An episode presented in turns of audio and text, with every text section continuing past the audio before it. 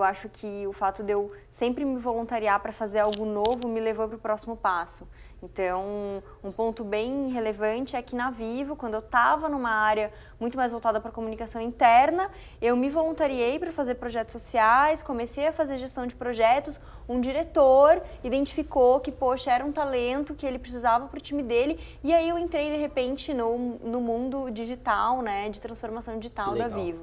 Então, é, isso então me levou para inovação e é, me trouxe para XP. Não tem assim uma receita, né?